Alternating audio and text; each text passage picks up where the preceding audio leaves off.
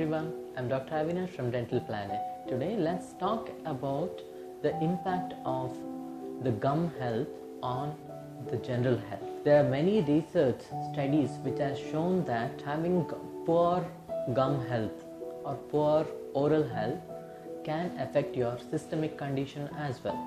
So what are the effects the poor oral health can have on systemic health? So many studies have related gum health to diabetes like that it has been associated with the heart diseases as well as the adverse pregnancy outcomes. Yes what you heard is right. It is adverse pregnancy outcome. So if a pregnant lady has gingivitis or gum disease it can affect the baby as well as the pregnancy outcome. Who is having gum disease?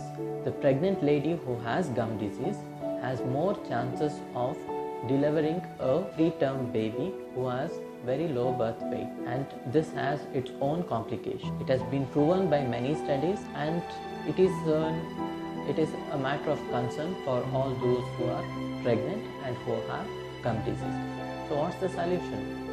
You just have to visit dentist and get your teeth cleaned and treated for the gum disease so that the complications arising from gum disease on pregnancy can be reduced.